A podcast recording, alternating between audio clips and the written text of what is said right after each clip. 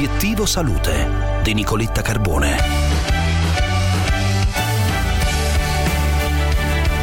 Bambini, adolescenti e cibo. Il rapporto si fa sempre più complicato. A sottolineare la situazione una meta-analisi di 32 studi che hanno incluso 63.000 partecipanti di 16 paesi pubblicati su Giamma Pediatric. In linea con noi per un commento il dottor Stefano Erzegovesi, medico, nutrizionista e psichiatra, esperto di nutrizione preventiva e dei disturbi del comportamento alimentare. Dottor Erzegovesi, buongiorno. Buongiorno Nicoletta. Lo studio molto interessante, una rivista prestigiosa e molto ben condotto da un punto di vista del metodo scientifico.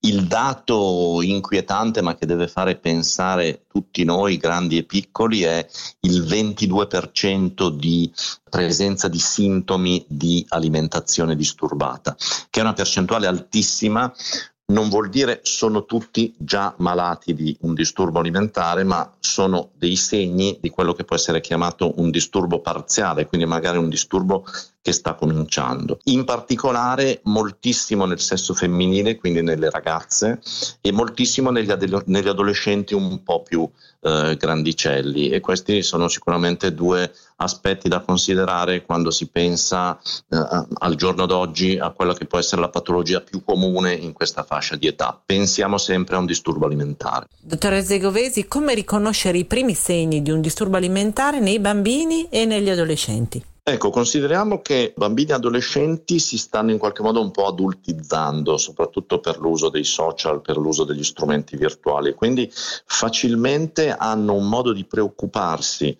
per quello che mangiano e perché, per come sono fisicamente, che è molto simile a quello degli adulti.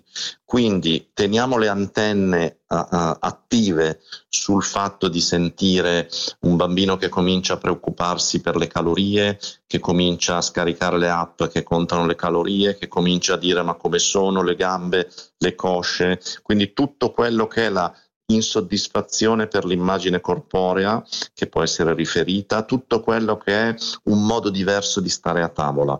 E quindi quando cominciamo a notare un eccesso di concentrazione, una difficoltà eh, a chiacchierare eh, mentre si è a tavola, una tendenza a scappare via da tavola appena possibile, sono tutti piccoli segni che vanno ricevuti e soprattutto il primo consiglio che io do vanno condivisi e quindi mai davanti a qualcosa che si vede far finta di nulla o pensare passerà. Eh, I sintomi alimentari tendenzialmente non passano mai da soli quindi è molto molto importante condividerli con la persona, far presente che si è notato qualcosa e cercare di parlarne.